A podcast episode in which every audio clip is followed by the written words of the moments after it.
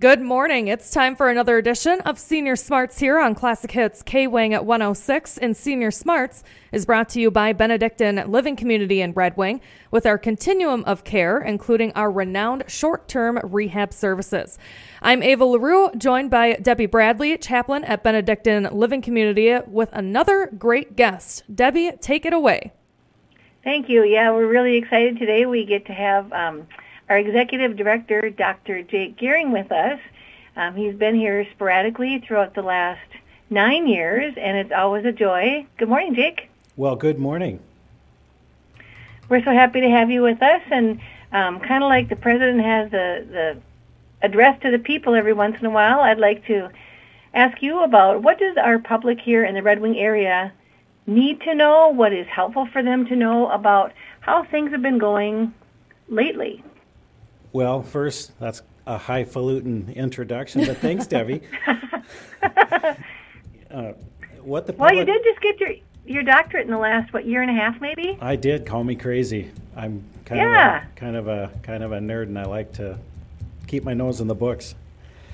Absolutely, and as you keep on learning, then you get the credibility that goes along with it. So, you have your doctorate. So I know if I had mine, I'd I'd love it if people would call me well, doctor if, if I had earned that. So you did. Well, thank you for that, Debbie. You know what I think the public, probably all of us, care the most about as far as uh, it concerns our healthcare provider community is what are we doing to ensure the health and safety of the souls in our care? Right. And we're all, everyone is weary of even hearing about COVID. So I want to start on the positives I think the positives are uh, that we have a 95% plus vaccination rate for the residents uh, on the nursing home side and also the tenants on the assisted living side. Uh, uh-huh. That's really good. Um, Absolutely. As far as our employees, our associates, not quite that high of a rate, uh, definitely in the upper 60s and climbing. Um, we do have uh, and there's more to come on, on what the uh, what will happen with mandates in our industry. That is still unfolding. Uh, so I don't have anything to add on that at this time. Uh, I will say that on November 11th, uh, Alixa, our pharmacy, will be uh, offering booster shots, both of the Moderna and the Pfizer boosters for again for employees for uh, tenants and residents. So November 11th, uh, we should have another layer of protection. Excellent. So that's the that's the positive. Uh, the challenge that everyone has been really experiencing. I mean, every industry, healthcare providers in particular, because we staff, you know, 24 7, 365. Uh, it's the workforce challenges and they were unprecedented uh, when the pandemic began. Uh, but it was more uh, it was more the exposures, employees who were exposed who had to be you know home on quarantine or. Uh, now it's more likely a child uh, at school with an exposure. Oftentimes they're not even feeling sick at all, uh, but it's an mm-hmm. exposure, and to keep our keep our community safe, um, uh, will work without them, or they'll, in some cases, work from home. Doesn't always work. Uh, but our industry and even the radio station uh, are feeling the pinch on the workforce side. Right. There are some very positive uh, silver, well, I'll call it a silver lining. Uh, we've seen, we've been able to uh, grant some significant wage increases for our direct care staff.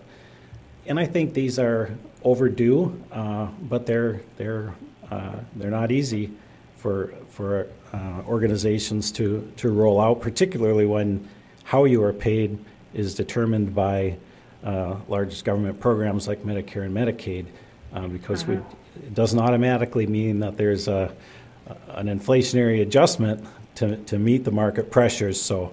Uh, but nonetheless, on the workforce side, uh, we have been able to implement some significant wage increases that has uh, been giving us some, some additional traction in, in the marketplace. Right. Another uh, very positive, uh, and it's not directly COVID related, but it is wage related, is We have been, and Debbie, you're well aware of this, having applied uh, for different at different times for grant money through the home and community-based services grants. We have uh, uh, a great uh, availability of, of scholarship monies through that program.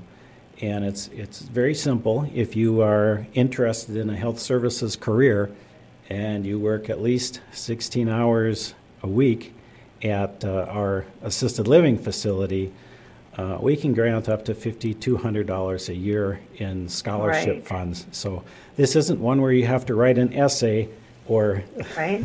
do anything uh, really challenging, but you do you do want to show your genuine interest in a healthcare career uh, by working at the facility, and uh, and that you know that's a good a good uh, help with your with your schooling costs, a good booster. So Absolutely. over the years, Debbie and I have been working together on this. We have seen a couple of nurses go through this program from, you know, from the from the ground up and, and largely funded through grant money. So we encourage people to uh, ask, and uh, we're happy to help. We also have scholarships on the nursing home side. Um, they're structured a little bit differently, but uh, don't hesitate to, to call us, uh, reach out to Human Resources, to Debbie, to myself. Any employee that you know at Red Wing, we'd be happy to get you the information. If, if you're interested or one of your sons or daughters, this is a good opportunity for us. Absolutely. And the wonderful thing too is I know that so many people have either been out of work or hesitant to come back to work and we're one of the safest places to work as far as being vaccinated and our residents and tenants and and we have um, jobs openings for people who are looking for for jobs that are flexible and um, in a variety of different areas too. So we always want to let people know that too. It's just a wonderful place to work with the core values of hospitality, stewardship, respect, and justice. Um, some people even have left to go on to other um, places to work and, have actually come back just because there's something unique about working here at Benedictine that is um, really like home, and you can feel the caring. I'm really proud of that. You know, I think just Friday when, or was it Thursday rather, when Sister Joan Marie came and and and really rounded through both buildings, and she she handed a plant clipping uh, in a little heart vase to each of the, the associates working that day, and and and gave people a blessing. It was uh, it, it's it was really precious. You know the way that our sponsors, the Benedictines, interact with employees, and and how much they want to personally show their support for us. It was really touching. Absolutely.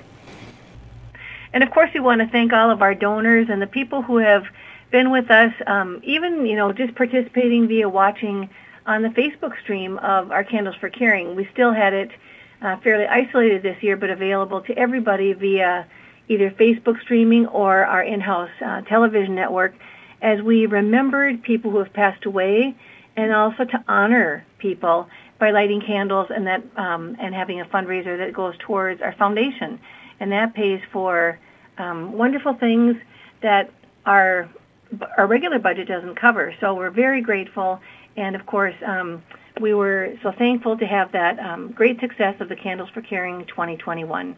And with that, um, I say thank you, Jake, for being with us today. It's been a pleasure.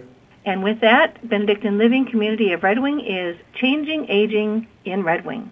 That is Senior Smarts, brought to you by Benedictine Living Community in Red Wing, with our continuum of care, including our renowned short term rehab services.